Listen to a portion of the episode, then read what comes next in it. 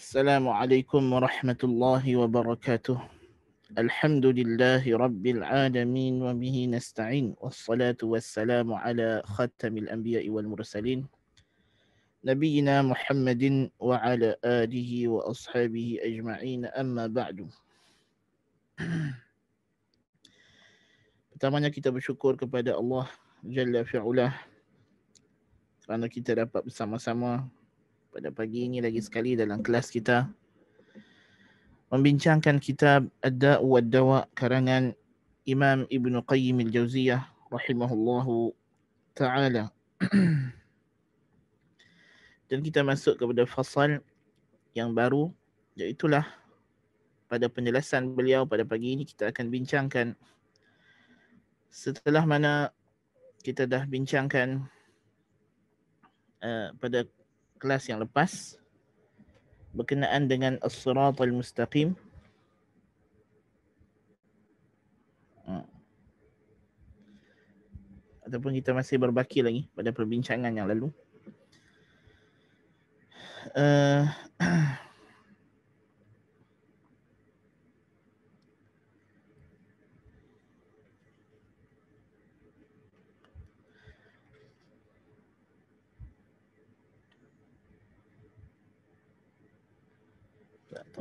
pada kelas yang lalu kita dah bincangkan tentang perbahasan musannif tentang siratul mustaqim dan bahawa uh, hukuman dosa yang paling terbesar di antara hukuman yang dahsyat ialah tergelincirnya seseorang hamba itu daripada as-siratul mustaqim yang melazimkan dia akan tergelincir daripada sirat al-mustaqim yang yang hakiki di uh, yang fizikal di akhirat nanti. Kemudian musannif kata faslun ولما كانت الذنوب متفاوتة متفاوتة في درجاتها ومفاسدها تفاوتت عقوباتها في الدنيا والآخرة بحسب تفاوتها. ونحن نذكر فيها بعون الله وتوفيقه فصلا وجيزا جامعا فنقول Oleh sebab dosa itu berbeza-beza derajat kedudukannya dan hasil kerosakannya. Maka berbeza-bezalah juga derajat hukumannya di dunia dan akhirat. Dan kami akan sebutkan perkara ini dengan bantuan Allah dan taufiknya. Satu fasal yang ringkas yang menghimpunkan perkara ini. Maka kami kata so mana fasal yang baru kita nak baca pagi ini ialah al-musannif rahimahullah nak menceritakan kepada kita tentang uh, dosa dari segi perbezaan tingkatan kesannya derajatnya ada perbezaan pula dari segi hukumannya. Lalu kata beliau rahimahullah asluha naw'ani tarku ma'murin wa fi'lu mahdhurin tarku ma'murin wa fi'lu mahdhurin. Dosa ni himpunan dia asalnya ada dua jenis. Ada dua bentuk. Yang pertama fi'lu mahdhur melakukan perkara yang dilarang. Dan yang kedua, tarku ma'mur, meninggalkan yang disuruh. وهما الذنبان اللذان ابتلى الله سبحانه وتعالى سبحانه بهما أبوي الجن والإنس dan inilah dua bentuk dosa yang Allah telah uji dengannya bapa jin dan bapa manusia.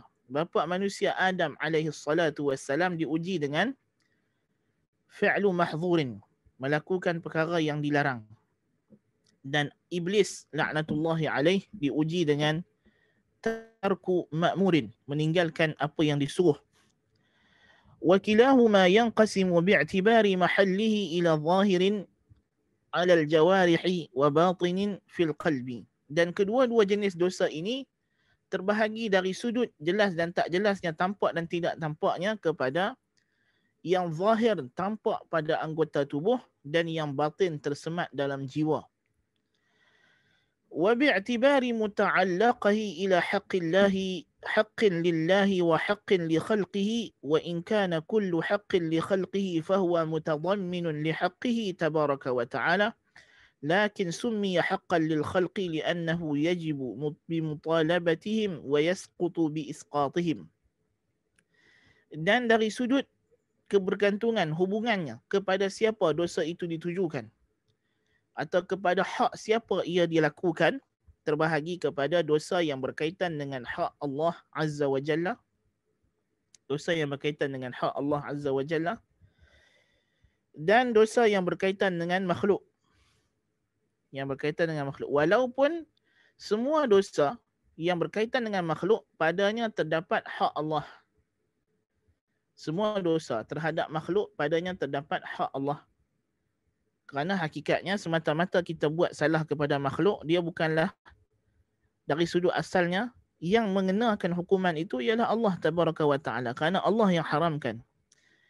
Ya ibadi inni haramtu zulma wa ja'altuhu bainakum muharraman fala tadhlamu. Allah yang haramkan kezaliman tersebut di antara kita. Uh,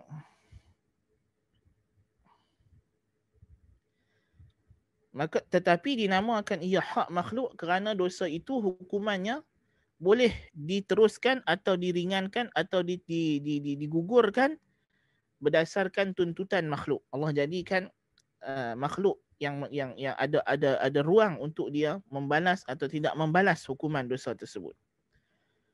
ثم هذه الذنوب تنقسم إلى أربعة أقسام ملكية وشيطانية وسبعية وبهيمية wala takhruju an dhalik.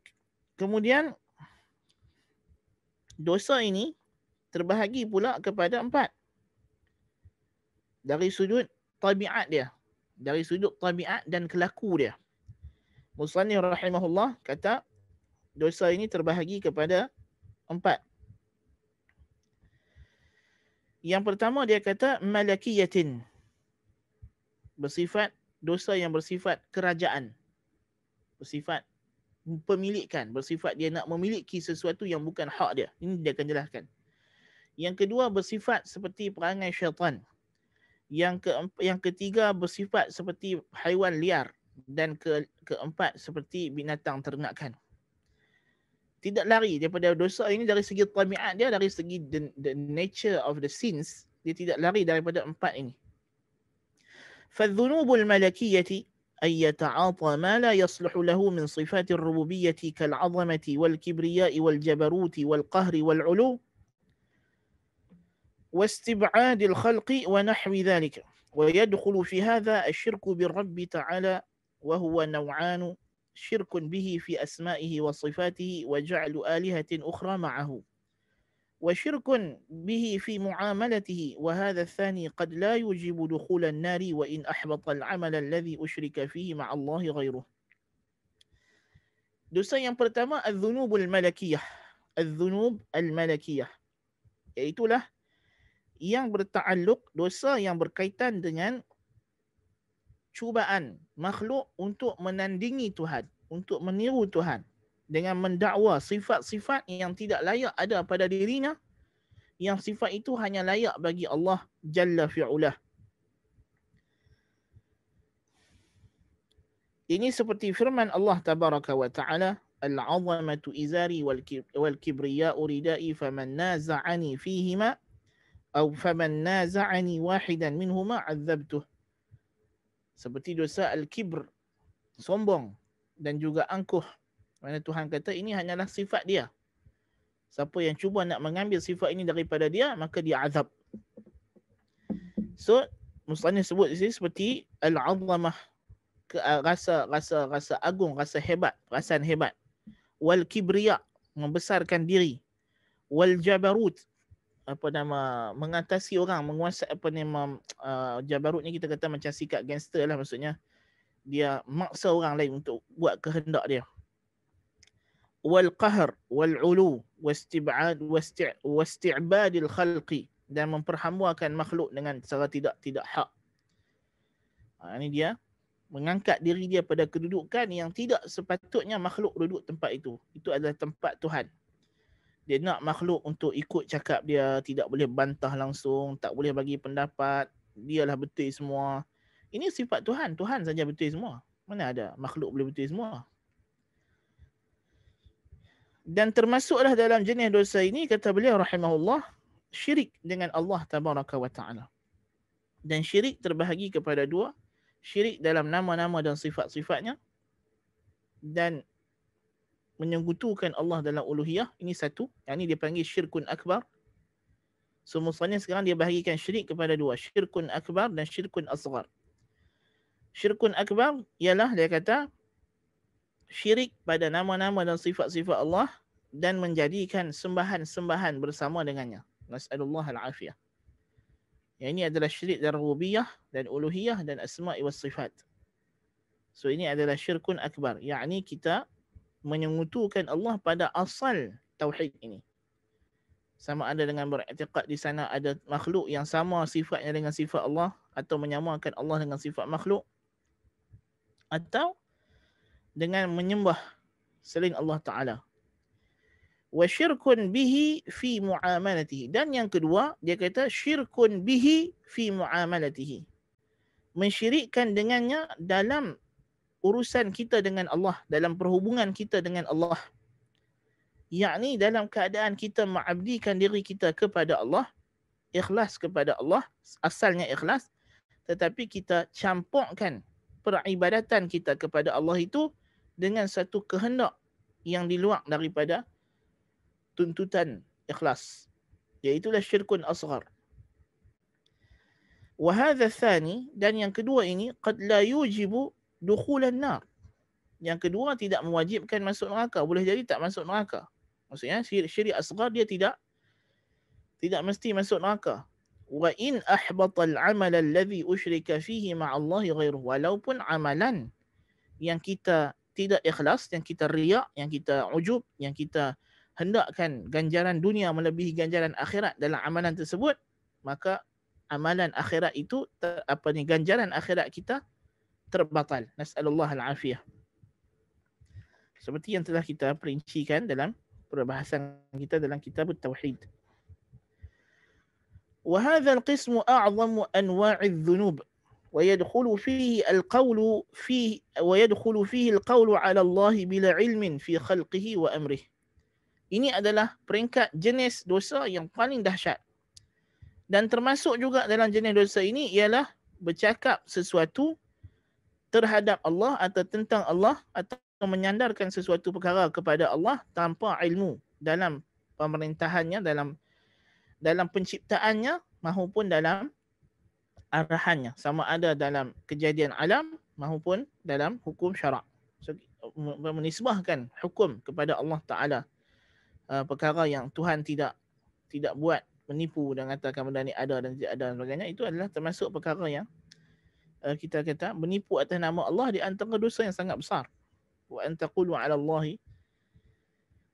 uh, ghair al-haq. فمن كان من أهل هذه الذنوب فقد نازع الله سبحانه ربوبيته وملكه وجعل له ندا وهذا أعظم الذنوب عند الله ولا ينفع معه عمل Barang siapa yang termasuk dalam golongan dosa jenis ini, dia telah mencabar Allah pada ketuhanannya dan kerajaannya dan menjadikan bagi Allah setara sekutu tandingan. Nasallallahu al-afiyah. Dan inilah dosa yang paling agung di sisi Allah seperti mana sabda Nabi SAW bila ditanya kepada baginda, Ayu dhanbi a'zam, apakah dosa yang paling agung? Qala an taj'ala ma'al an taj'ala ma'allahi niddan wa huwa khalaqak. Engkau jadikan bagi Allah itu sekutu bandingan sedangkan dia sahajalah yang menciptakan kamu. Maka tidak berfaedah bersama dengan dosa jenis ini amalan. Dalam hadis Qudsi yang Ta'ala kata man amila amalan asyraka fihi ma'i ghairah ghairi taraktuhu wa syirkah.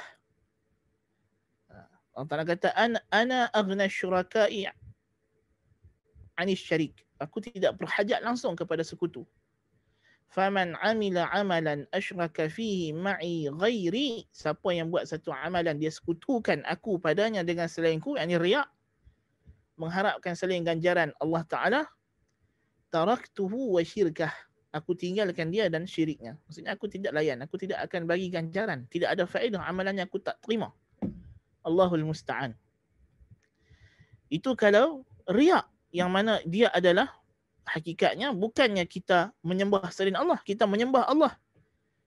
Cuma kita nak daripada amalan kita menyembah Allah itu sesuatu yang ganjaran yang berbentuk selain daripada redha Allah. sama ada dia berbentuk habuan keduniaan ataupun hendakkan pujian orang bersamaan dengan kita nak pahala kita nak pujian orang. Maka itu saja itu sahaja Allah Taala telah kata taraktu wa syirkahu. Aku tinggalkan dia dan sekutunya. Aku tak ambil kira amalan tersebut. Apatah lagi mereka yang menyembah selain Allah jalla fi'ulah Allah Taala berfirman inna Allah la yaghfiru an yushraka bih wa yaghfiru ma duna dhalika liman yasha. Barang siapa yang mensyirikkan ha? sesungguhnya Allah tidak mengampunkan dosa disyirikkan dengannya sesuatu pun dan dia mengampunkan selain daripada itu bagi sesiapa yang dia kehendaki jadi dosa syirik Allah Ta'ala telah jelaskan, ancam dengan dia tidak akan ampun sama sekali. Allahul Musta'an. Jadi ini di antara syirik dosa yang pertama, jenis yang pertama. Dosa yang berkaitan dengan perbuatan makhluk cuba hendak menandingi Tuhan. Na'udzubillah min zalik. Ha? Sebab itulah iblis laknatullahi alaih ha? dia dihukum dengan hukuman yang berat kerana dia ada sombong. Nas'alullah al-afiyah. Sedangkan al-kibr, sifat takabur, sifat membesar diri itu hanyalah layak untuk Allah Azza wa Jalla. فصل ينكدوا وأما الشيطانية فالتشبه بالشيطان في الحسد والبغي والغش والغل والخداع والمكر والأمر بمعاصي الله وتحسينها والنهي عن طاعته وتهجينها والابتداع في دينه, في دينه والدعوة إلى البدع والضلال. وهذا النوع يلي النوع الأول في المفسدة وإن كانت مفسد مفسدته دونه. Yang kedua, dosa yang bersifat nature-nya adalah syaitaniyah. Syaitaniyah. Ha? Iaitulah meniru perangai setan. Dosa ini berbentuk perangainya meniru perangai syaitan. Pada segi apa? Seperti dalam hasad, melampau batas, menipu, al-ghil, rasa tidak senang kepada orang lain. Al-khida' memperdayakan orang. Al-makru buat makar buat tipu helah jahat untuk menggena menganiaya orang yang saleh wal amru bi ma'asillahi wa tahsiniha mengajak menyuruh kepada maksiat dan memperelokkan maksiat. Dan melarang daripada taat kepada Allah dan meremeh-remehkan perintah Allah dan mengada-ngadakan perkara baharu bid'ah dalam agama Allah dan menyeru kepada bid'ah dan kesesatan. Ini semua perangai setan. Ini semua kerja setan. Setan ni dah dia 24 jam dengan kita. Inilah yang dia buat. Setan punca dia derhaka kepada perintah Allah, tidak mau tunduk kepada perintah Allah, tidak mau sujud kepada Adam AS. Ialah kerana dia ada hasad. Dengki dia tidak suka dengan kurniaan yang Tuhan bagi kepada Adam AS. Kenapa masa dia diciptakan dulu Tuhan tak suruh malaikat sujud kepada dia? Kenapa Adam tiba-tiba Adam dapat pula apa nama anugerah tertinggi ini, penghormatan di mana disuruh semua sujud. Sifat al-baghyu, melampau, menyombong diri, melampau daripada batas yang sepatutnya. Al-rish, menipu. Al-khida' memperdayakan orang, scam orang. Ini adalah setan, perdayakan orang. Dia perdaya, tipu daya kita. Ha? Dia memperelokkan maksiat sehingga orang terjebak dalam maksiat tersebut. Dan dia meremeh-remehkan perintah Allah dan amal ma'ruf dan amal ma'ruf sehingga orang meninggalkannya. Inilah perangai setan. Dan menghiaskan benda yang bukan daripada agama sebagai agama, bid'ah. Ini juga ajakkan dan pujukan setan. Sebab itulah kata ulama salaf, al-bid'atu ahabbu ila iblis min al-ma'siyah. Bid'ah lebih dicintai oleh iblis daripada maksiat. Lianna al-ma'siyata tutabu minha. Lianna al-ma'siyata tutabu minha. Karena maksiat, orang bertaubat daripadanya. Wal bid'atu la tutabu minha. Bid'ah tidak ditaubat daripadanya. Allahul Musta'an. Jadi, di antara bentuk dosa yang kedua ini nature-nya ialah dia seperti meniru perangai iblis pada perbuatan iblis dan sifat dan perangai iblis ataupun syaitan. Ini dah dosa-dosa ini kata Ibn Qayyim rahimahullah adalah yang paling besar setelah dosa jenis yang pertama. Sebab itulah kebiasaannya dosa ini sentiasa di, di, di, di, didatangkan selepas daripada dosa jenis yang pertama. Ha? Biasanya didatangkan selepas daripada dosa jenis yang pertama. Ha? Dan dinisbahkan kepada makhluk yang paling memusuhi Tuhan iaitu Iblis la'atullahi alaih. Walaupun dari segi martabatnya dia lebih rendah sedikit daripada yang pertama. Lebih rendah daripada yang pertama namun dia dari dia adalah yang kedua dari segi bahayanya dari segi uh, apa nama kesan buruknya setelah dosa cubaan kita cubaan makhluk naudzubillah min zalik meniru ataupun mencabar hak-hak Tuhan faslun wa amma as-sab'iyyah فذنوب العدوان والغضب وسفك الدماء والتوثب على الضعفاء والعاجزين ويتولد منها أنواع أنواع أذى النوع الإنساني والجرأة على الظلم والعدوان. Seterusnya dosa yang bersifat meniru perangai binatang buas yang disebut sebagai as-sab'iyah. Dosa as-sab'iyah, as-sab'iyah. Dosa meniru perangai binatang buas. Apa dia? fadzunubul udwan dosa apa nama kita kata udwan melampaui batas hak orang apa nama merampas hak orang lain marah tak tentu pasal menumpahkan darah ha, menindas golongan yang lemah dan dhaif yang mana terhasil daripada dosa ini kezaliman dan menyakiti jenis bangsa manusia dan berani melakukan kezaliman melampaui batas meletakkan sesuatu perkara yang bukan pada tempatnya dan melanggar batas-batas yang sepatutnya. So ini az-zunub as-sab'iyah. Az-zunub as-sab'iyah. Dosa-dosa berbentuk bersifat seperti binatang buas, binatang liar. Allahul musta'an. Jadi pemarah, apa nama, menumpahkan darah bunuh orang, Ha? Ini semua dosa yang kita manusia tiru padanya perangai binatang liar. Wa amma dhunubul bahimiyah, adapun dosa binatang bahimiyah, bahaim, binatang-binatang yang ternakan dan sebagainya. فمثل الشره والحرص على قضاء شهوة البطن والفرج. Seperti dosa nafsu serakah dan bersungguh-sungguh hendak memuaskan syahwat perut dan juga kemaluan. Syahwat ni dia dua tempat utama. Syahwat perut dengan syahwat kemaluan. Kan? Sebab itulah para ulama dalam kitab fiqah masalahnya depa susun kitab fiqah itu bermula dengan bab ibadat. Sebab ibadat ialah hak Allah Taala yang mesti kita utamakan. Kemudian dia susun dengan kitab muamalat jual beli. Sebab apa? Selepas hak Allah, kita nak kena raikan hak makhluk dan perlu kepada makan, minum, pekerjaan dan sebagainya. Kemudian kita kitabun nikah. Ada nikah adalah memuaskan syahwat faraj. Muamalat memuaskan syahwat perut. Lepas itu diikuti dengan kitabul jinayat wal hudud wal aqdiyah wal syahadat kitab undang-undang, jenayah, hudud, mahkamah peradilan. Sebab apa?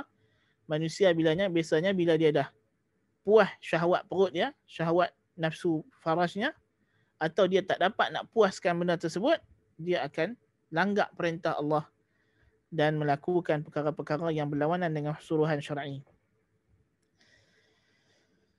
Fayat wa minha yatawalladu az-zina nas'alullah al-afiyah was-sariqatu wa aklu amwal al-yatama wal-bukhlu wash-shuhu wal-jubnu wal-hala'u wal-jaz'u wa ghairu dhalik.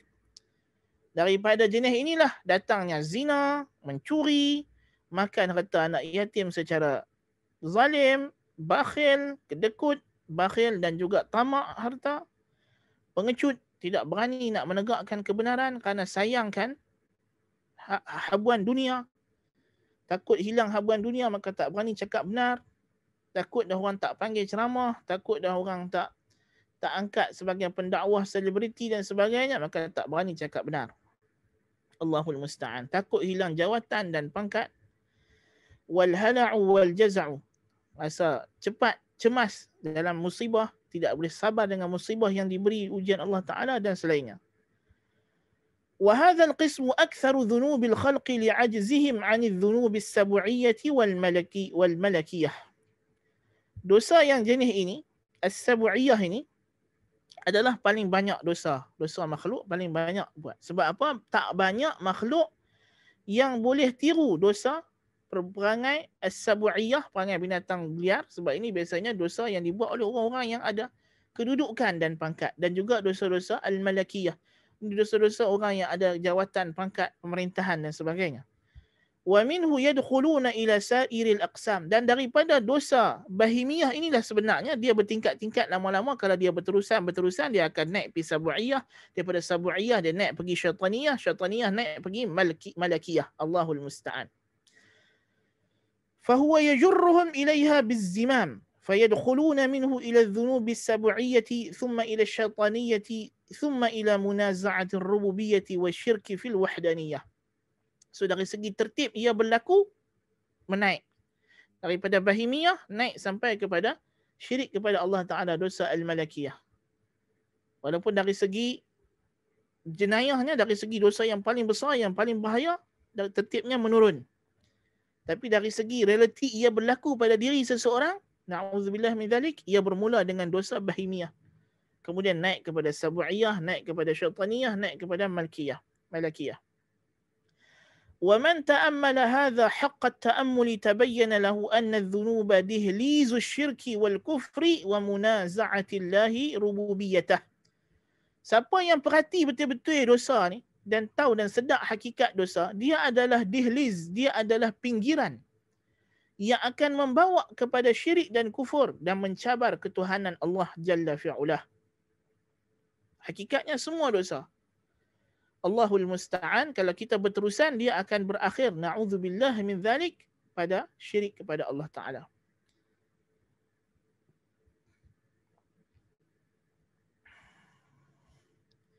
Faslun. وقد دل القرآن والسنة وإجماع الصحابة والتابعين بعدهم والأئمة على أن من الذنوب كبائر وصغائر Kemudian Musani rahimahullah buat satu fasal yang baru membincangkan pembahagian dosa juga kepada dosa besar dan juga dosa kecil. Ha, jadi dalam fasal ni Musani akan jelaskan pula satu lagi bentuk pembahagian dosa yang mana pembahagian dosa ini yang mu'tabar syar'i yang telah disebutkan oleh Allah Jalla fi'ulah secara jelas dalam Al-Quran dan datang dalam sunnah-sunnah nabawiyah. Adapun pembahagian yang beliau sebutkan sebelum ini itu berdasarkan istiqra'an nusus. Berdasarkan pemerhatian dan pengkajian beliau terhadap nas. Dia juga adalah syar'i. Ha, bukan bukan makna hak yang pembahagian yang sebelum ni yang Musanim sebut tadi yang kita bincang empat jenis tadi ini adalah rekaan dia. Bukan bukan. Ini adalah hasil penelitian dalam nas. Ya. Adapun dosa yang baru jenis dosa yang baru yang akan disebut ini ini yang sabit secara uh, lafaz dalam nas. Dia kata Al-Quran dan Sunnah dan Ijma' sahabah dan tabi'in selepas mereka dan para ulama dan imam telah menunjukkan bahawa dosa itu terbahagi kepada besar dan kecil. Kabair jam'u kabirah dan saghair jamak kepada saghirah. Qala ta'ala إن تجتنبوا كبائر ما تنهون عنه نكفر عنكم سيئاتكم Jikalau kamu menjauhi dosa-dosa besar yang dilarang, kami akan hapuskan daripada kamu dosa-dosa kecil. Dalam surah An-Nisa ayat 31. Wa qala ta'ala, الذين يجتنبون كبائر الإثم والفواحش إلا اللمم Orang yang benar-benar takwa, yang dapat kejayaan itu Tuhan sebut dalam surah An-Najm. Mereka yang menjauhi dosa-dosa besar. Kecuali pada mereka ada sedikit dosa-dosa kecil yang tidak dapat nak dielakkan. وفي الصحيح عنه صلى الله عليه وسلم أنه قال الصلوات الخمس والجمعة إلى الجمعة الصلوات الخمس والجمعة إلى الجمعة ورمضان إلى رمضان والجمعة إلى الجمعة ورمضان إلى رمضان مكفرات لما بينهن إذا اجتنبت الكبائر Salat fardu lima waktu dari satu waktu ke satu waktu dari subuh nak ke zuhur, zuhur pergi asar, asar pergi maghrib, maghrib pergi isyak, isyak pergi subuh dan seterusnya. Dan dari Jumaat minggu ini ke Jumaat minggu depan dan Ramadan tahun ini ke Ramadan tahun depan menghapuskan dosa-dosa yang ada di antara keduanya selama mana dijauhi dosa besar. Ini dosa kecil boleh dihapuskan dengan syarat dalam tempoh setahun antara Ramadan ini nak pergi ke Ramadan tahun depan, kita jauhi dosa besar. Antara salat fardu ini nak pergi salat fardu seterusnya, kita jauhi dosa besar. Maka dosa-dosa kecil yang berlaku di antara lepas daripada subuh sampai sebelum zuhur ini, dengan kita salat zuhur, Allah Ta'ala boleh hapus kira.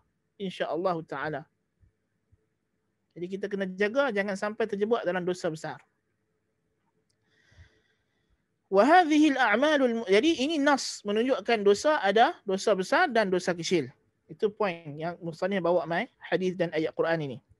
Wahadhihi al-a'malul mukaffiratu laha thalathu darajat. Amalan yang menghapuskan dosa ini ada tiga peringkat. Ihdaha an tuq an tuqassira an takfir as-saghair an taqsura an takfir as-saghair li dha'fiha. وضعف الإخلاص فيها والقيام بحقوقها بمنزلة الدواء الضعيف الذي ينقص عن مقاومة الداء كمية وكيفية yang pertama amalan salih kita ini dari segi dia nak boleh menghapuskan dosa atau tidak yang pertama ialah amalan salih yang tidak cukup kuat untuk menghapuskan even dosa kecil. Ah, pasal apa? Pasal lemah ikhlas, lemah kualitinya tak berkualiti seperti ubat yang tak kuat. Dia tak mampu nak menghalang uh, virus ataupun bakteria yang ada dalam badan. Kan? Jadi ini adalah yang jenis pertama, ibadat yang tak ada kualiti. So kita kena tahu juga walaupun Nabi sebut solat fardu yang pertama ke solat fardu yang kedua menghapuskan dosa, tapi kadang-kadang solat fardu kita tak ada kualiti.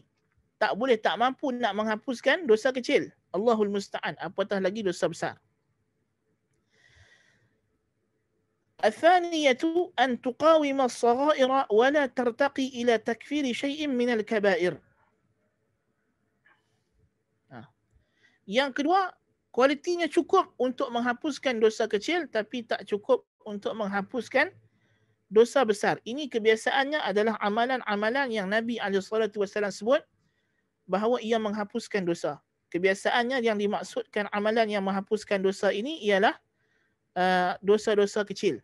Dosa-dosa kecil. Jadi uh, ibadat yang berkualiti itu dia ada kemampuan untuk menghapuskan dosa-dosa kecil. Sebab itu Nabi kata atbi' as-sayyi'ata al-hasanata tamhuha. Ikutilah setiap amalan keji kamu, amalan dosa kecil kamu dengan perbuatan yang baik, amal soleh kerana ia boleh menghapus memadamkannya. الثالثة أن تقوى على تكفير الصغائر وتبقى فيها قوة تكفر بها بعض الكبائر Yang ketiga, do, uh, amalan salih yang menghapuskan dosa kecil dan juga dia ada lagi baki kekuatan untuk menghapuskan sebahagian dosa besar. Bukan semua dosa besar, sebahagian. Ada sejumlah dosa besar yang boleh dihapuskan dengan amal soleh yang betul seperti al-hajjul mabrur masalahnya. Tapi nak dapat hajjul mabrur bukan senang. Al-hajjul mabrur laisa lahu jazaa'un wal hajjul mabrur laisa lahu jazaa' illa al-jannah. Haji mabrur tidak ada lagi ganjarannya melainkan syurga. Ha? Jadi ini di antara amalan yang seperti jihad masalah jihad. Itu pun jihad bukan semua dosa besar kalau dia berkaitan dengan hak makhluk tak tak mampu juga dia dengan hak Allah tabaraka wa taala sama juga haji mabrur tadi fata'ammal hadha dosa syirik masalahnya tak ada dosa syirik hanya boleh di di di di, di diampunkan dengan Kalau dia syirik akbar diampunkan dengan dengan dengan Islam. Dan jika ia syirik kecil hanya boleh diampunkan dengan taubat dan ikhlas. Ah, Allahul musta'an. Hadha fa innahu yuzilu anka iskalatin kathirah. Maka perhatilah kamu akan perkara ini ia boleh menghilangkan daripada kamu banyak kemuskilahan. وفي الصحيحين عنه صلى الله عليه وسلم أنه قال ألا أنبئكم بأكبر الكبائر قلنا بلى يا رسول الله قال الإشراك بالله وعقوق الوالدين وشهادة الزور Nabi sallallahu alaihi wasallam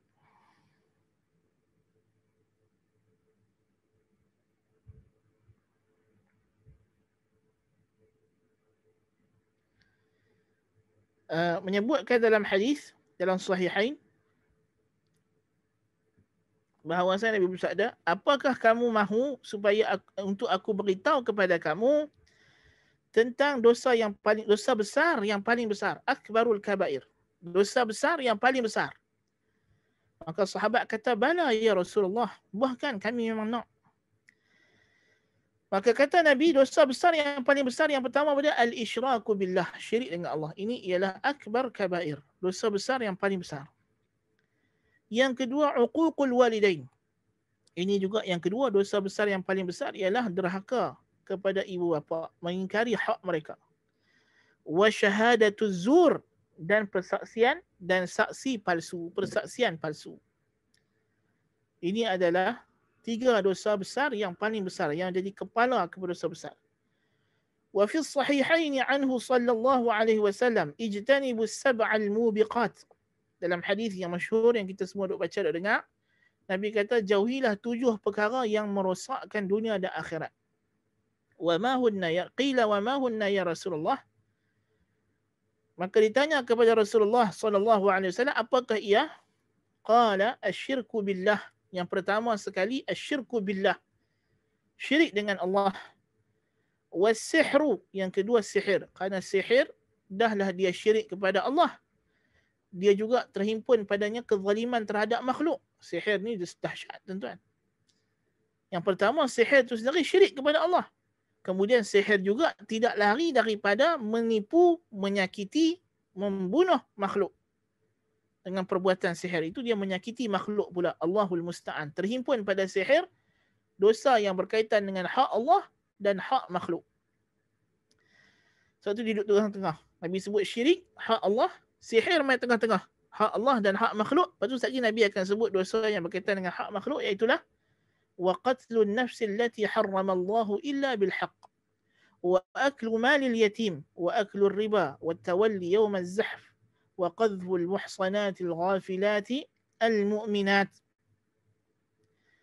membunuh jiwa yang diharamkan oleh Allah kecuali dengan yang hak dengan kebenaran. Ha, ini bunuh yang yang yang syar'i tak ada masalah lah. Bunuh yang tidak syar'i. Dan makan harta anak yatim. Kan? Innal ladzina ya'kuluna amwalal yatama zulman innama ya'kuluna fi butuhu butunihim nara wasayaslawna sa'ira. Sesungguhnya mereka yang makan harta anak yatim secara zalim, mereka memakan api neraka dalam perut mereka. Innama ya'kuluna fi butunihim nara wasayaslawna sa'ira. Dan mereka akan dipanggang pula api neraka di akhirat nanti. Na'udzubillah min zalik. Tuhan sebut dalam surah An-Nisa. Wa aklur riba. Dan makan riba. Na'udzubillah min zalik. Wa tawalli yawm az-zahf dan berlari patah balik pada hari daripada medan jihad. Bila seorang mujahidin dah sampai ke medan jihad, kemudian dia lari kerana pengecut, kerana takut. Na'udzubillah min zalik. Maknanya dia melebih suka kepada dunia daripada akhirat. Wa qadhful muhsanati al-ghafilatil mu'minat dan menuduh wanita mukminah yang terpelihara yang tidak pernah diketahui melakukan zina yang lalai daripada amalan zina. Tak terbayang pun dia ni buat zina. Pasal apa? Dengan kesalehannya dengan adab dia menjaga dengan dia menutup aurat tak bergaul dengan lelaki tak pernah diketahui dia keluar daripada rumah melainkan ada hak yang mustahak itu pun ditemani dengan mahram dan seterus-terus seterusnya. Al-mu'minat dan dia pula wanita yang beriman kepada Allah taat kepada suruhan Allah. Tiba-tiba kita pi tuduh perempuan yang macam ini dengan zina. Ini dosa tuduhan zina yang paling besar. Na'udzubillah min zalik dia berbeza dengan sekadar menuduh mana-mana wanita yang tidak pernah melakukan zina dengan zina wanita yang macam ini lebih dahsyat lagi dosanya. وفي الصحيحين عنه صلى الله عليه وسلم أنه سئل أي الذنب أكبر عند الله قال أن تدعو الله أن تدعو لله ندا وهو خلقك قيل ثم أي قال أن تقتل ولدك مخافة أن يطعم معك قيل ثم أي قال أن تزاني بحليلة جارك فأنزل الله تعالى تصديقها والذين لا يدعون مع الله إلها آخر ولا يقتلون النفس التي حرم الله إلا بالحق ولا يزنون Dalam Sahih Bukhari dan Muslim juga daripada Nabi SAW baginda ditanya, apakah dosa yang paling besar? Dalam sebagai riwayat yang lain, dalam lafaz yang lain, ayu dhambi a'zam? Apakah dosa yang paling agung? Di sisi Allah. Maka Nabi kata antad'u lillahi niddan wa huwa khalaqak. Engkau menyeru menyembah bersama untuk Allah itu set, set, apa nama sekutu sedangkan dia sahajalah yang menciptakan kamu. Nauzubillah min zalik. Kemudian ditanya, apakah lagi dosa yang besar? Nabi kata engkau membunuh anakmu kerana takut dia makan bersama kamu. Ini juga dosa besar daripada banyak-banyak dosa membunuh membunuh yang paling dahsyat ialah bunuh anak sendiri kerana takut tak cukup rezeki. Sama ada sama ada dia bunuh betul-betul. Ha, dia bunuh betul-betul na'udzubillah min zalik. Ataupun dia mengelak daripada dapat anak kerana takut benda ini Ha, ini dua perkara yang Tuhan sebut dalam Al-Quran. Ha, dalam surah surah Isra. Ha, Tuhan sebut dalam surah Isra dan juga dalam surah Al-Furqan. Jadi uh, sama ada dia bunuh anak itu atau dia tidak mau anak langsung. Kenapa? Takut tak cukup rezeki. Takut tak cukup rezeki. Allahul Musta'an.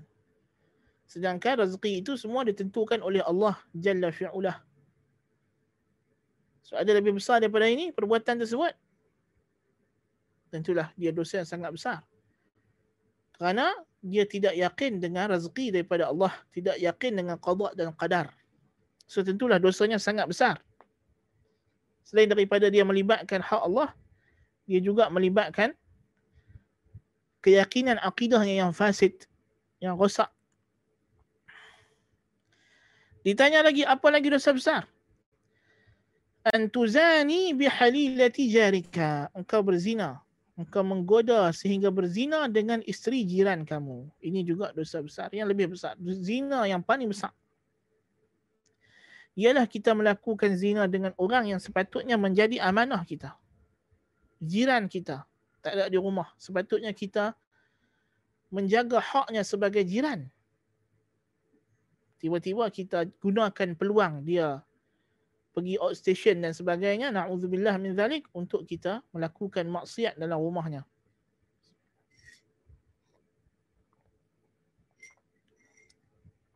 Dan ini adalah terhimpun padanya sejumlah dosa juga. Melanggar hak jiran. So di antara bentuk zina yang paling dahsyat inilah dia. Lalu Allah turunkan pembenarannya dalam firman-Nya dalam surah Al-Furqan ciri-ciri ibadur rahman walladzina la yad'una ma'allahi ilahan akhar. Orang yang benar-benar beriman itu yang tidak mensyirikkan Allah. Wala yaqtuluna an-nafsa allati harrama Allah illa bil haqq tidak membunuh jiwa yang Allah haramkan kecuali dengan kebenaran. Wala yaznun dan tidak berzina. Dan Nabi perincikan dalam hadis ini bentuk-bentuk yang paling besar daripada dosa besar ini. واختلف الناس في الكبائر هل لها عدد يحصرها على قولين ثم الذين قالوا بحصرها اختلفوا في عددها para ulama berbeza pendapat. Adakah dosa besar ini ada jumlah yang khusus atau tidak ada? Kemudian mereka yang mengatakan ada jumlah yang khusus berbeza pula pada jumlahnya berapa. Faqala Abdullah bin Mas'ud hiya arba' diriwayatkan daripada Abdullah bin Mas'ud ada empat. Wa qala Abdullah bin Umar hiya sab'un. Ibnu Umar kata tujuh. وقال عبد الله بن عمرو بن العاص رضي الله عنهما هي تسعة رواية كان daripada عبد الله بن عمرو بن العاص daripada عمرو بن عبد الله بن عمرو بن العاص رضي الله عنهما ada uh, apa nama tadi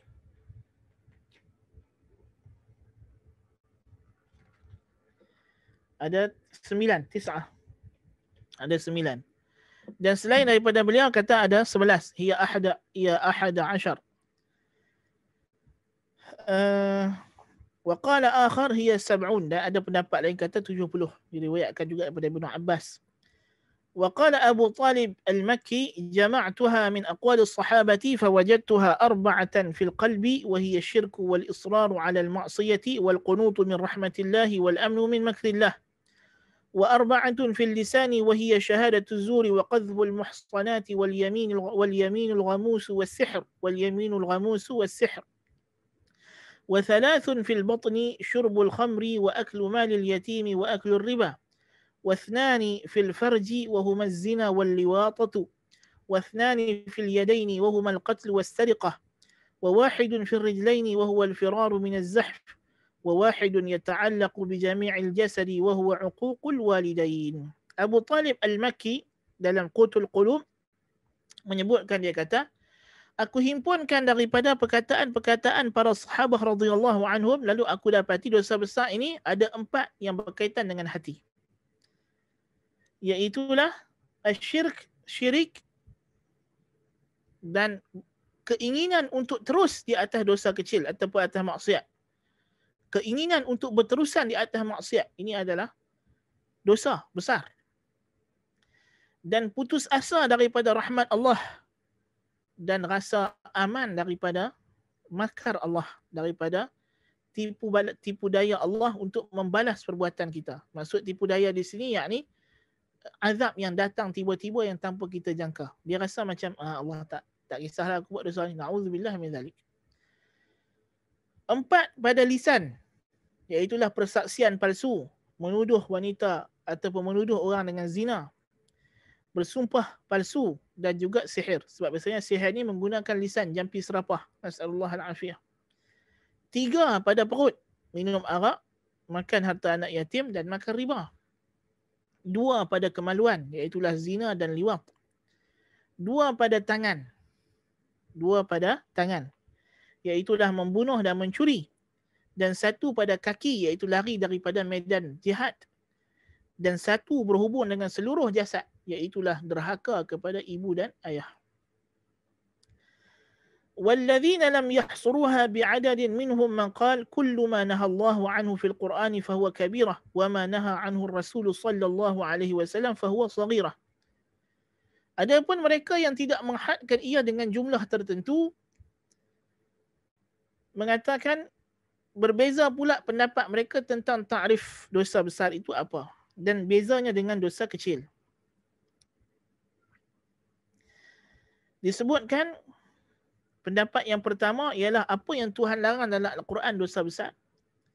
Apa yang Nabi larang dosa kecil. So ini ta'rif yang tidak tepat sama sekali. Kerana kita dapati ada larangan dalam Al-Quran adalah dosa kecil dan dalam hadis ada larangannya dosa besar. Tentulah kita kata tidak tepat. Ha? Ini adalah pendapat yang sangat-sangat tidak tepat. Allahul Musta'an. Tapi biasalah ulama tidak lari daripada kesilapan. Ini pendapat yang pertama. Wa qala ta'ifah berkata pula sebahagian golongan maqtarana bin nahi anhu wa'idun min la'nin aw ghadabin aw 'uqubatin fa huwa kabirah. Wa ma lam yaqtarin bihi shay'un min dhalika fa huwa saghirah. Apa yang ada dengan satu larangan itu diikuti disertai dengan ancaman seperti laknat atau murka atau hukuman di dunia atau di akhirat maka ia dosa besar. Apa yang tidak ada just larangan sahaja hanya diharamkan tanpa disebut sebarang ancaman maka ianya adalah dosa kecil. Ini diriwayatkan daripada Ibnu Abbas radhiyallahu anhu dan daripada Al Hasan Al Basri. وقيل كل ما رتب عليه حد ما رتب عليه حد في الدنيا أو وعيد في الآخرة فهو كبيرة وما لم يرتب عليه لا هذا ولا هذا فهو صغيرة dikatakan apa yang ada padanya had di dunia atau ancaman di akhirat maka ianya adalah dosa besar apa yang tidak ada hukuman had hudud di dunia dan tidak juga ada ancaman di akhirat maka ia dosa kecil dan waqila kullu ma ittafaqat asy-syara'i'u 'ala tahrimihi fa huwa min al-kaba'ir wa ma kana tahrimuhu fi syari'atin duna syari'atin fa huwa saghir. Ada yang kata juga dosa besar ni yang semua syariat nabi-nabi haramkan. Dan dosa kecil yang tidak diharamkan dalam sebahagian syariat diharamkan dalam sebahagian syariat lain. Waqila kullu ma la'ana Allah aw rasuluhu fa'ilahu fa huwa kabirah. Ada disebutkan apa sahaja yang dilaknat oleh Allah dan Rasulnya ia dosa besar. وقيل هو ما ذكر من أول سورة النساء إلى قوله إن تجتنبوا كبائر ما تنهون عنه نكفر عنكم سيئاتكم ada yang kata ialah apa yang disebut oleh Allah dalam surah An-Nisa daripada awal surah An-Nisa sehingga ayat 31 ha. tetapi hakikatnya yang bahagian yang kedua ini takrif yang kedua ini daripada dosa besar ialah apa yang ada padanya ancaman daripada laknat atau murka atau hukuman sampailah kepada disebut surah nisa ni dia perbezaan dari segi takbir cara sebut. Tetapi dia balik kepada makna yang sama.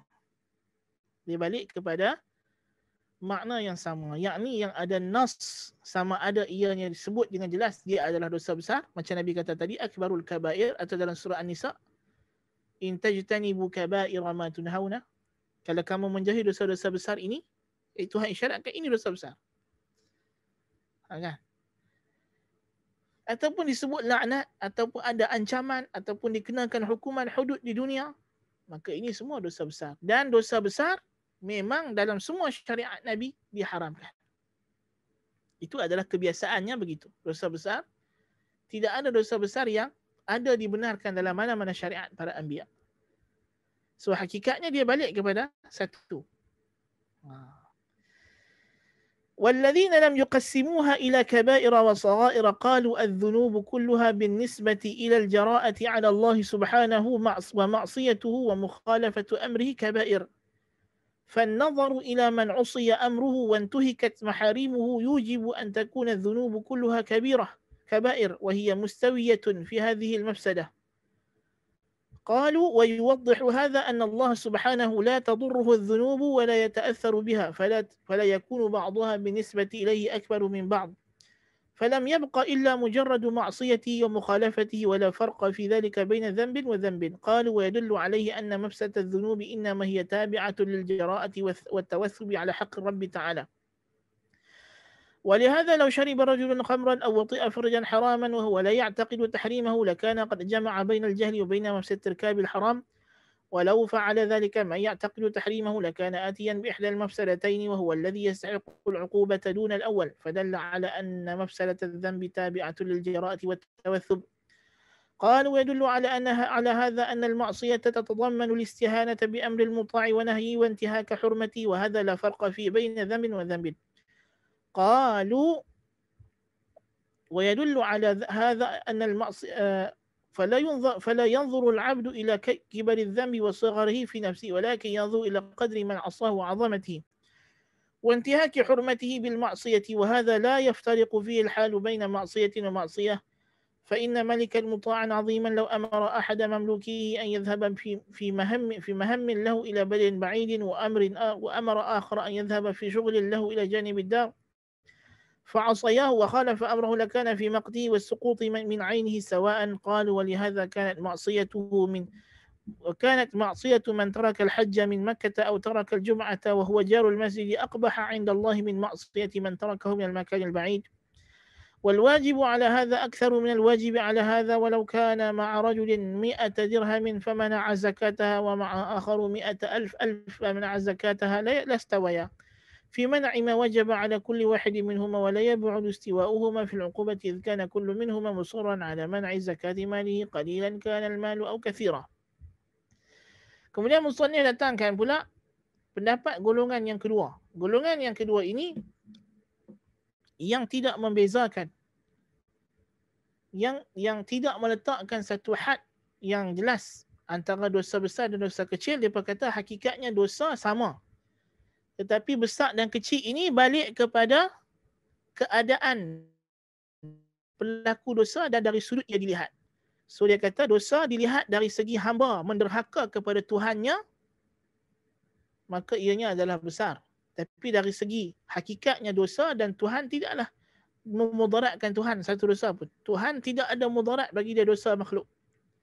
Maka hakikatnya dia adalah kecil dari sisi Tuhan.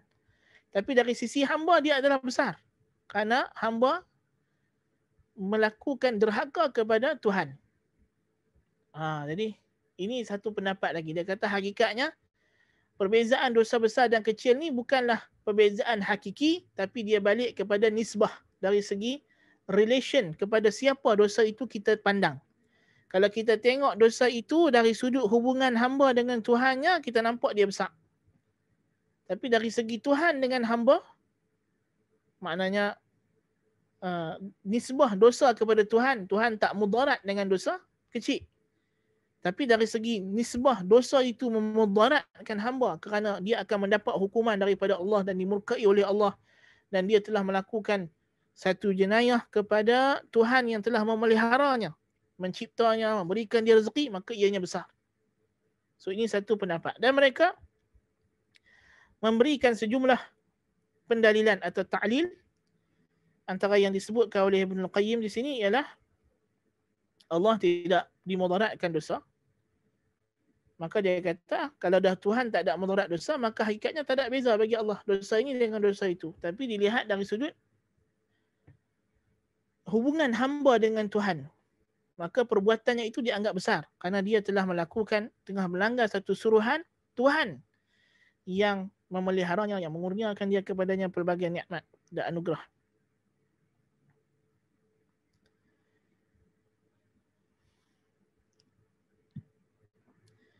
Dan yang kedua, ditunjukkan dia juga beralasan dia kata kerosakan dosa mengikut kepada keberanian seseorang itu melakukan dosa. Seorang yang minum arak dengan etikat halal arak ha? dia jahil dan melakukan benda yang haram. Tapi orang yang tahu benda itu haram tapi buat juga maka orang yang jahil tidak tahu keharaman dosa, dia buat dosa. Maka orang ni ada uzur. Ada orang yang tahu tapi sengaja nak buat. Maka orang ni lebih besar dosanya. So dia kata dia adalah benda yang subjektif. Tidak ada satu satu had yang objektif.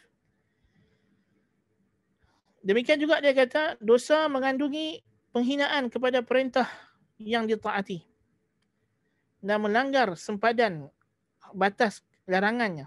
Jadi tidak ada beza dari sudut ini sama saja. Ha, dia kata. Dan dia kata janganlah seorang hamba itu melihat kepada kecil atau besarnya dosa.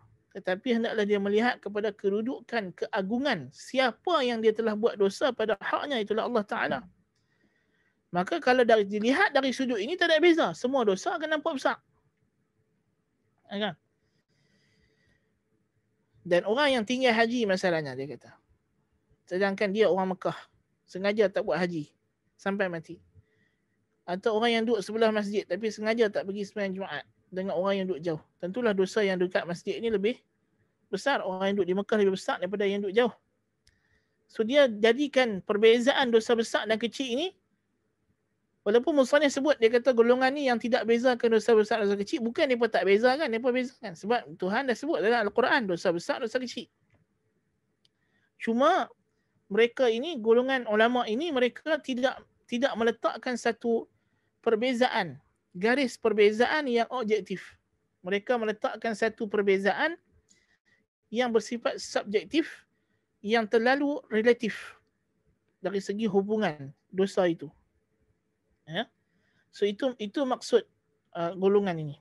Karena kita tahu bahawa Musnad sendiri dah sebut di awal tadi kata telah ijma' ulama dosa ada besar dan kecil. So bila dia sebut tadi dia kata golongan ini tidak bezakan. Bukan yang tidak beza, tidak beza dengan makna tidak meletakkan satu had perbezaan yang objektif. Ha. Tayyib. Sekarang Musannif rahimahullah ta'ala akan bahaskan masalah ini dengan uh, uh, perbincangan yang terperinci? Berkenaan? Dosa? Dosa besar. Dan dosa-dosa kecil. وكشف الغطاء عن هذه المسألة أن يقال إن الله عز وجل أرسل رسله وأنزل كتبه وخلق السماوات والأرض ليعرف ويوحد ويعبد ويكون الدين كله له والطاعة كلها له والدعوة له كما قال تعالى وما خلقت الجن والإنس إلا ليعبدون وقال تعالى وما خلقنا السماوات والأرض وما بينهما إلا بالحق وقال تعالى الله الذي خلق سبع سماوات ومن الأرض مثلهن يتنزل الأمر بينهن لتعلموا أن الله على كل شيء قدير وأن الله قد أحاط بكل شيء علما Untuk menyingkat perkara yang menyelubungi masalah ini, Ustaznya kata, kita hendaklah bincang dari sudut Pertamanya kita kena tahu sesungguhnya Allah Azza wa Jalla mengutuskan Rasulnya, menurunkan kitab-kitabnya, menciptakan langit dan bumi. Untuk apa? Untuk dia dikenali. Untuk dia diesakan, ditauhidkan. Untuk dia disembah. Dan supaya ketaatan itu adalah haknya semata-mata. Dan tidak ada ketaatan melainkan kerananya. Tidak ada ibadat melainkan kepadanya. Seperti mana firman Allah dalam surah Az-Zariyat wa ma khalaqtul jinna wal insa illa liya'budun. Tidak tidaklah aku ciptakan jin dan manusia melainkan supaya mereka mengabdikan diri kepadaku. Dan firman Allah Taala wal arda wa ma bainahuma illa bil haqq. Tidaklah kami ciptakan langit dan bumi dan apa yang ada antara keduanya melainkan dengan kebenaran bil haqq untuk perkara yang yang benar bukan perkara yang main-main. Apa dia perkara yang benar tersebut? Iaitulah uh, mengabdikan diri ibadat kepada Allah Subhanahu wa taala mentauhidkan Allah taala. Dan Allah taala sebut dalam surah at-talaq Allah lah yang telah menciptakan. Maksudnya Allah yang telah menciptakan tujuh petal langit dan juga bumi sepertinya. Dan turun di antara dua dua kawasan ini perintahnya supaya kamu mengetahui bahawasanya Allah Maha berkuasa atas segala sesuatu dan Allah telah mengetahui segala perkara. Jadi untuk kita tahu bahawa Allah adalah Tuhan kita. So itu tujuan Tuhan ciptakan alam ini. وقال تعالى جعل الله الكعبة البيت الحرام قياما للناس والشهر الحرام والهدي والقلائد ذلك لتعلموا أن الله يعلم ما في السماوات وما في الأرض وأن الله بكل شيء عليم Allah jadikan Kaabah sebagai rumah yang dihormati sebagai tempat manusia mendirikan diri mereka untuk beribadat kepadanya dan bulan yang haram dan al-hadyu dan qalaid yang ini ikatan-ikatan pada binatang hadyu tadi. Demikian itu supaya kamu mengetahui bahawasanya Allah mengetahui apa yang ada di langit dan apa yang ada di bumi dan Allah itu mengetahui segala perkara. Tujuan Allah Taala buat semua benda, hukuman alam ini maupun hukuman syariatnya adalah untuk kita mengetahui Allah adalah Tuhan kita lalu kita mengabdikan diri kepadanya.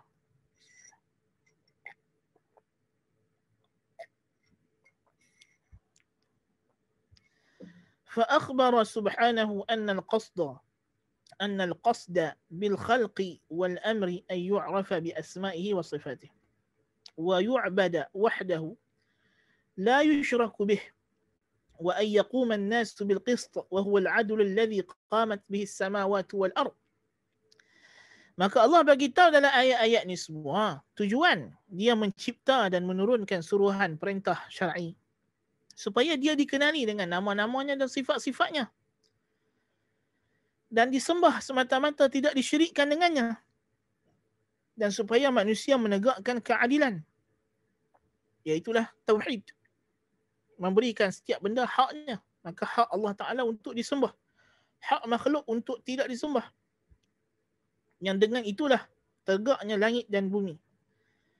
كما قال تعالى لقد أرسلنا رسلنا بالبينات وأنزلنا معهم الكتاب والميزان ليقوم الناس بالقسط فأخبر أنه أرسل رسله وأنزل كتبه ليقوم الناس بالقسط وهو العدل ومن أعظم القسط التوحيد بل هو رأس العدل وقوامه وإن الشرك لظلم عظيم فالشرك أظلم الظلم والتوحيد أعدل العدل فما كان أشد منافة لهذا المقصود فهو أكبر الكبائر.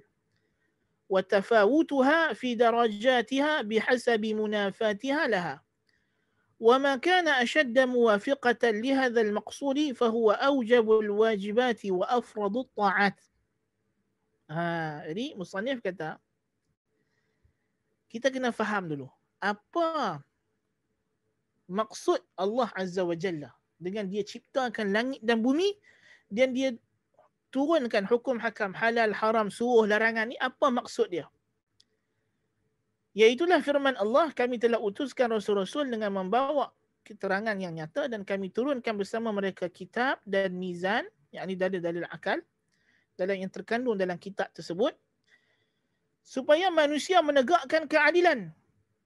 Jadi inilah Tuhan bagi tahu dia turun dia hantar rasul, dia turunkan kitab supaya manusia menegakkan keadilan. Dan keadilan yang paling agung adalah tauhid. Dan dia adalah kepala segala keadilan dan adalah tulang belakangnya. Dan syirik adalah kepala segala kezaliman. Zalim yang paling agung maka syirik adalah zalim yang paling zalim dan tauhid adalah keadilan yang paling adil. Maka yang paling berlawanan dengan maksud ini apa-apa maksiat yang paling hampir melawan yang menafikan maqasid syariah yang besar ini maka inilah dia dosa besar. Maka dia semakin besar, semakin dia melawan maksud tujuan Allah Ta'ala yang disebut al-maqsidul adli di mana? Di antara maqasidul syariah yang dibahaskan oleh Ibn Taymiyah dan Ibn Al-Qayyim dipanggil al-maqsidul adli. Maksud keadilan. Yang Tuhan nak supaya dengan turunnya syariat ini ialah tertegaknya keadilan. Makna adil ialah i'taqu kulli dhi haqqin haqqah. Diberikan setiap empunya hak akan haknya. Kan? Ini di antara isu yang istiqra yang yang yang jitu daripada dua orang Syekh al-Islam ini rahimahumallah jadi keadilan yang paling besar ialah tauhid. Dan kezaliman yang paling besar adalah syirik. Maka semakin dekat sesuatu dosa dengan syirik maknanya semakin dia menafikan tujuan Allah Taala turunkan syariat ini iaitu untuk tertegaknya keadilan maka dia adalah dosa yang paling besar.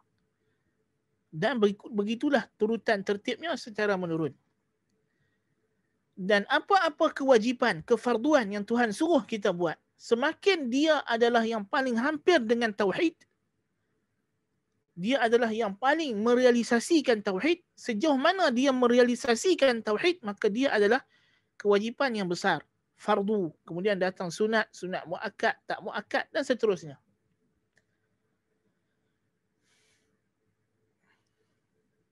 فتأمل هذا الأصل حق التأمل واعتبر به تفاصيله تعرف به حكمة أحكم الحاكمين وأعلم العالمين فيما فرضه على عباده وحرمه عليهم وتفاوت مراتب الطاعات والمعاصي Perhati elok-elok benda ni.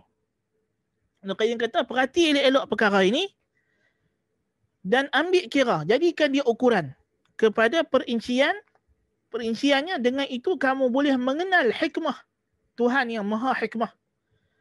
Dan yang paling mengetahui dalam setiap perkara yang dia fardukan ke atas hambanya yang dia haramkan ke atas mereka. Dan perbezaan derajat peringkat ketaatan dan maksiat. Allahu akbar kabira ini tahqiqun azim jiddan. Hakikatnya kalau kita nak tahu uh, ini adalah rahsia sebenarnya apa yang Ibn Qayyim sebutkan ini. Dia adalah menyingkat rahsia. Menyingkat rahsia. Perbezaan pendapat ulama tadi. Hakikatnya ini adalah inti sebenar. Ulama yang kata dosa besar ni ialah apa yang ada padanya hukuman hudud atau ancaman akhirat atau yang kata tadi dia adalah subjektif relatif hakikatnya kita bersetuju bahawa dosa kecil boleh bertukar menjadi dosa besar. Dan ada dosa besar yang dia dosa itu sendiri pada zatnya besar. Tetapi akhirnya menjadi kecil di sisi Allah kerana keimanan orang yang buat.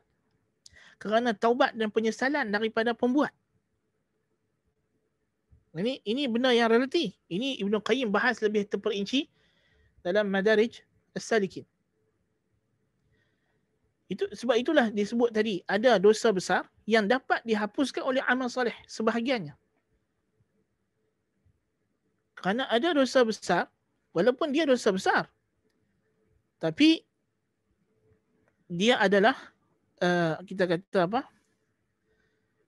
Dosa yang besar tapi dia agak jauh daripada syirik.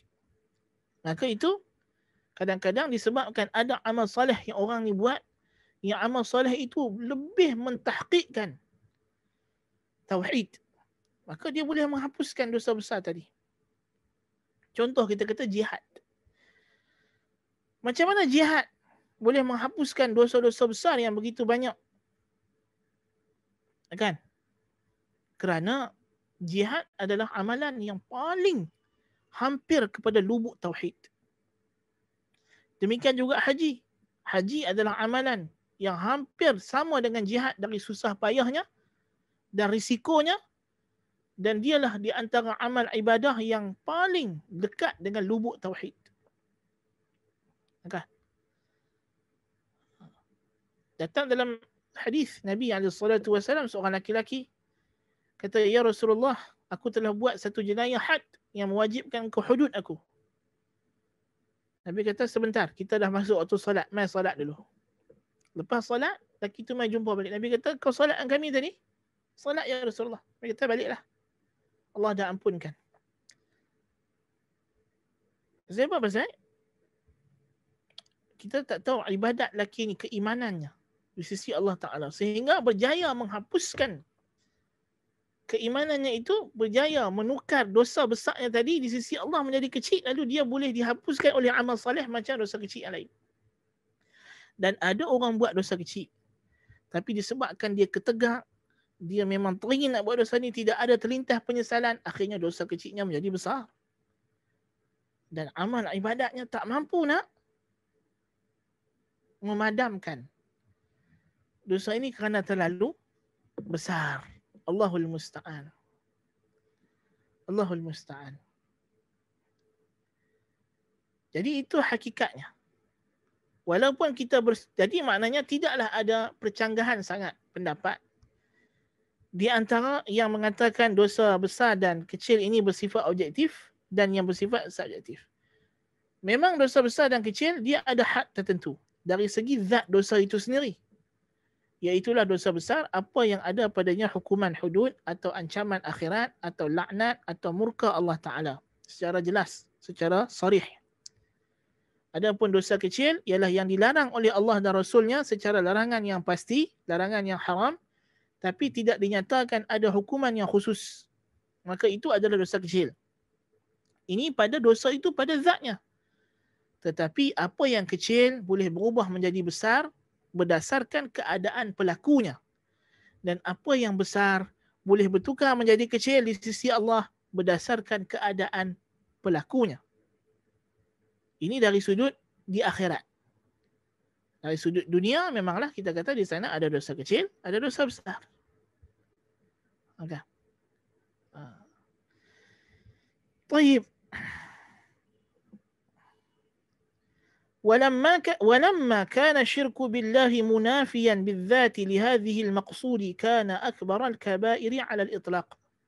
وحرم الله الجنة على كل مشرك وأباح دمه وماله وأهله لأهل التوحيد.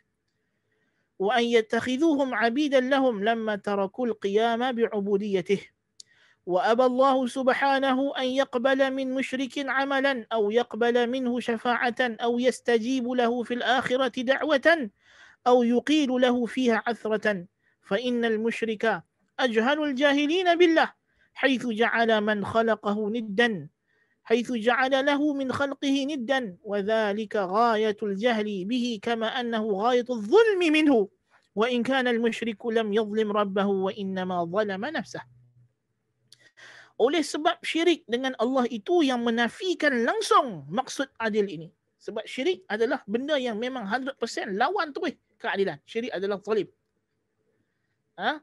Maka sebab itulah dia adalah dosa besar yang paling besar atas itlaknya. Benda yang kita bincang ni kena ingat ni. Hak ni poin penting dalam kitab ni. Apa? Selagi kita akan nak sampai kepada isu kitab yang sebenar. Isu kitab ni apa dia? Dosa liwat. Dosa LGBT. So kita nak kena tahu pasal apa LGBT ni terlalu besar dosanya selepas syirik. Ini musuhnya akan sebut nanti. Kenapa LGBT ni kemak syirik?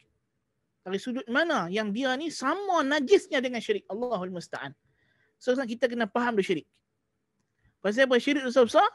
Pasal dia adalah yang menafikan terus maksud keadilan maksud syarak, maqasid syariah yang disebut al-maqsidul adli. Maksud keadilan. Ha? Dan Allah haramkan sama sekali syurga ke atas setiap orang musyrik. Dan Allah halalkan bagi orang mukmin untuk menumpahkan darahnya, hartanya, dirampah, ditawan ahli keluarganya dalam perang jihad. Untuk ahli tauhid kerana mereka meninggalkan perhambaan kepada Allah. Maka sebab itulah Allah halalkan untuk orang Islam memperhambakan orang kafir yang ditawan dalam perang. Betul tak? Inilah hukuman untuk mereka. Inilah hukuman untuk mereka. Disebabkan mereka enggan memperhambakan diri mereka kepada Allah, maka Allah jadikan mereka hamba kepada orang yang memperhambakan diri mereka kepada Allah sahaja. Allahu Akbar. Supaya supaya mereka hidup di bawah undang-undang Tuhan. Rahman ala nufusihim. Walaupun mereka cuba nak melawan. Maka Tuhan jadikan mereka jika tidak terbunuh dalam medan jihad, mereka akan ditawan, dijadikan hamba sahaya, mereka disuruh hidup dengan tuannya yang mukmin, yang orang Islam ini seperti hidup tuannya. Sebab apa? Hamba hidup dengan Tuhan dia. Dalam Islam hamba dia bukan macam kita tengok dalam filem tu hamba pakai baju tak cukup kain tak. Hamba makan apa yang tuan dia makan, pakai apa yang tuan dia pakai, tidur dekat mana tuan dia tidur. Kalau tuan dia tidur dalam istana, istanalah dia. Kalau tuan dia pakai baju mahal, mahallah dia. Kalau tuan dia makan makanan yang sedap, sedaplah dia. Sebab tujuan perhambaan dalam Islam ialah supaya orang kafir musyrik ini tengok dengan mata kepala dia macam mana kehidupan orang Islam. Dan dia alami dan dia experience Islam itu. Sebab ada manusia, kita dah jelaskan kepada dia macam-macam bukti dalil akal, dia tak boleh terima. Atau dia payah nak faham. Setengah orang, dia lebih senang faham satu benda based on experience. Kalau dia sendiri experience macam mana benda itu, dia boleh terima. So dalam Islam, sebab itulah tidak pernah direkodkan dalam Islam, hamba, melainkan akhirnya hamba tu akan masuk Islam. Ha. Bahkan majoriti hamba-hamba dalam Islam jadi ulama. Berapa banyaklah nama ulama yang kita lalu kita sebut di sini, asalnya mereka ni adalah hamba kepada sahabat atau kepada tabi'in. Ha? Tapi disebabkan mereka itu orang yang diberi hidayah oleh Allah Azza wa Jalla masuk Islam. Kerana sistem perhambaan yang begitu indah dalam Islam. Sistem perhambaan yang begitu indah dalam Islam. Bukan macam sistem perhambaan yang diamalkan di negara barat pada masa dulu dan juga pada masa sekarang. Ha, kan? Di barat, masa contoh kita tengok di barat macam mana yang berlaku ataupun orang kafir dalam sistem perhambaan mereka macam ni perbuat macam kita ada kecoh isu sekarang ni kilang macam mana dia hambakan apa nama pekerja-pekerja dia dia dia dia, dia, dia. Eh, itu perhambaan lah tu. Ini perhambaan secara tidak sah. Bekerja tapi hanya diberi cukup-cukup makan, diberi tempat tidur, diberi sekian-sekian. Gaji tak setimpal dengan kerja. Dalam Islam, kalau yang macam ni dia panggil hamba. Sebab itu hamba kita tak bayar upah atas kerja dia. Sebab kita bagi dia makan apa kita makan, tidur tempat kita tidur, pakai apa yang kita pakai. Itulah ganjaran dia. Adapun pekerja, pekerja dibayar upah based on pekerjaan dia. Tidak tidak diambil kira apa-apa bonus yang lain. Itu bonus. Itu pekerja. Adapun hak dapat gaji cukup-cukup makan untuk satu hari satu malam saja, keh pagi makan pagi, keh petang makan petang, ni hamba. Allahul musta'an.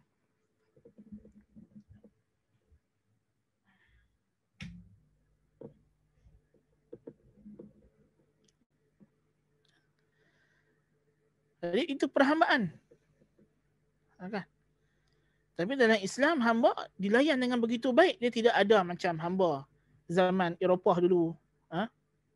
Tidak ada. Dan hamba ni ada ruang untuk dia membebaskan dirinya setelah sampai ke satu tahap. Ha, kan?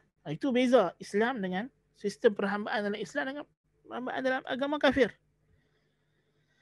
Wa aballahu subhanahu an yaqbala min musyrikin amalan Allah enggan menerima sebarang amalan daripada orang musyrik atau menerima sebarang syafaat atau memperkenankan sebarang doanya di hari akhirat atau melepaskannya daripada sebarang kesalahan. Kerana orang musyrik itu orang yang paling jahil tentang Allah di mana dia jadikan bagi Allah daripada kalangan makhluknya sekutu dan tandingan. Itu adalah kemuncak kejahilan dengan Allah dan dia adalah kemuncak kezaliman terhadap Allah walaupun musyrik pada hakikatnya tidaklah menzalimi Tuhannya tetapi menzalimi dirinya sendiri sahaja. Tapi hakikatnya kesan zalimnya itu balik kepada diri dia bukan balik kepada Allah. Itu hakikat orang yang buat syirik. Nas'alullah al-afiyah. Baik, jadi kita kita berhenti sekat ni dulu insya-Allah. Kita akan sambung kepada perbincangan musannif wa waqa'at mas'alah. Biiznillah taala pada kelas yang akan datang. So point dia ialah dosa besar ini kenapa dia besar? Kenapa dosa itu diletakkan hukuman hudud ataupun diancam dengan laknat atau ada murka Allah? Sehingga disebut ulama inilah tanda-tanda dosa besar. Ini tanda-tanda dosa besar yang kita nak kenal dosa besar. Tetapi hakikat inti pati dosa besar itu apa? Ialah kerana dia berlawanan dengan tujuan Tuhan ciptakan langit dan bumi dan tujuan Tuhan turunkan syariat. Iaitu untuk mentahqiqkan untuk merealisasikan keadilan dan keadilan yang paling besar ialah tauhid. Dan kezaliman yang paling besar yang Tuhan nak hapuskan ialah syirik. Allahu akbar kabira.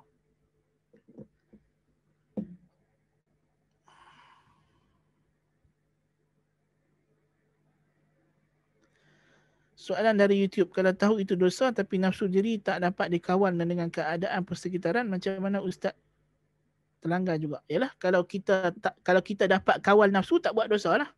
Semua dosa yang kita buat ini kerana kita tak dapat mengawal nafsu lah. Dan sebab itulah kita kena cover dengan taubat. Kita kena cover dengan taubat. Memanglah tak mungkin kita boleh kawal nafsu kita sepanjang masa. Mesti kadang-kadang kita akan tergelincir. Tergelincir. Tapi untuk benda tersebut bagi orang yang beriman dia sentiasa ambil langkah precaution. Contoh dia kata persekitaran. So kalau dah tahu itu puncanya, elakkan. Berusaha untuk elakkan persekitaran yang mendorong kepada dosa. Itu wajib hukumnya. Sebab itu kita dah sebut dulu, tidak ada dosa yang kita terjebak ke dalamnya melainkan kerana kita telah melanggar satu suruhan. So orang yang terjebak, pasti pun dia minum arak, pasal dia ikut kawan dia pipak masalahnya. So dia telah buat dosa yang besar. Yang pertama apa dia? Berkawan dengan orang yang macam itu. Sedangkan Nabi SAW dah sebut, Ar-rajulu ala dini khalilihi falyanzur ahadukum man yukhalil. La tashab illa mu'mina wa la ya'kul ta'amaka illa taqi. Ada larangan yang jelas daripada Rasulullah SAW untuk kita bersahabat, berkawan dengan orang yang tak elok perangai dia. Siapa suruh kita pergi berkawan dengan orang macam tu? So memang lama kelamaan, as-sahib sahib. Teman akan menarik. Allahul Musta'an. Kalau teman yang baik, dia menarik kita ke syurga. Teman yang buruk, menarik kita ke neraka. So, puncanya kita yang telah langgar suruhan. Mesti ada. Kita tak mungkin, tidak mungkin satu orang tiba-tiba tak sebenar-benar tengah-tengah lepas-lepas semayang bagi Assalamualaikum warahmatullahi Assalamualaikum warahmatullahi terus berzina macam tu aja. Tak mungkin. Dia mesti ada benda yang dia sebelum dia nak pergi kepada dosa besar, telah banyak dosa kecil yang dia buat dan dia tidak patah balik.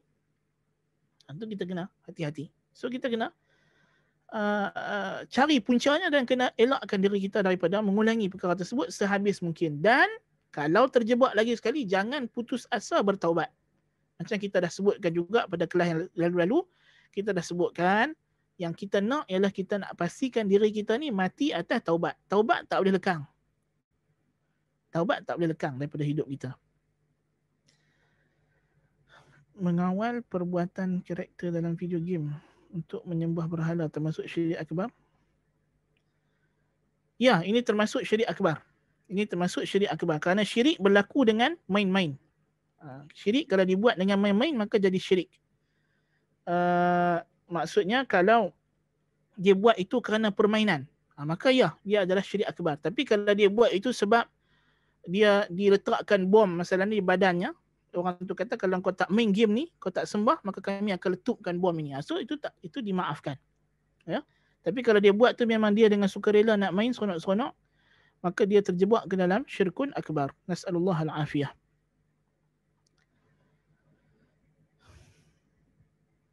Tayyib. Kita berhenti sekat ini dulu. Wassallallahu ala nabiyyina Muhammadin wa ala alihi wa sahbihi ajma'in. Wassalamualaikum warahmatullahi wabarakatuh. سبحانك اللهم وبحمدك أشهد أن لا إله إلا أنت أستغفرك وأتوب إليك.